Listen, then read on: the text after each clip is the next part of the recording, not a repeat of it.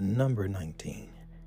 Is your relationship toward God based on exploiting His grace as a license to sin and live a life of rebellion against Him? Romans chapter 6, verse 1. Romans chapter 6, verse 17 through 19. Number 20. Is your relationship toward God based on the material and physical instead of the godly, heavenly, and spiritual?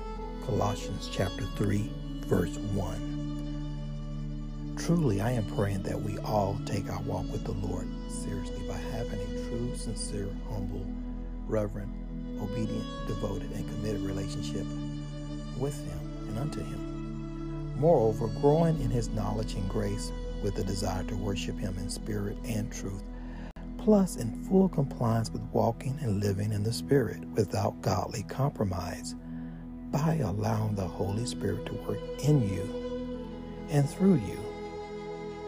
And that goes for me as well. In closing, apart from Jesus Christ, we can do nothing. God bless and take care, everyone.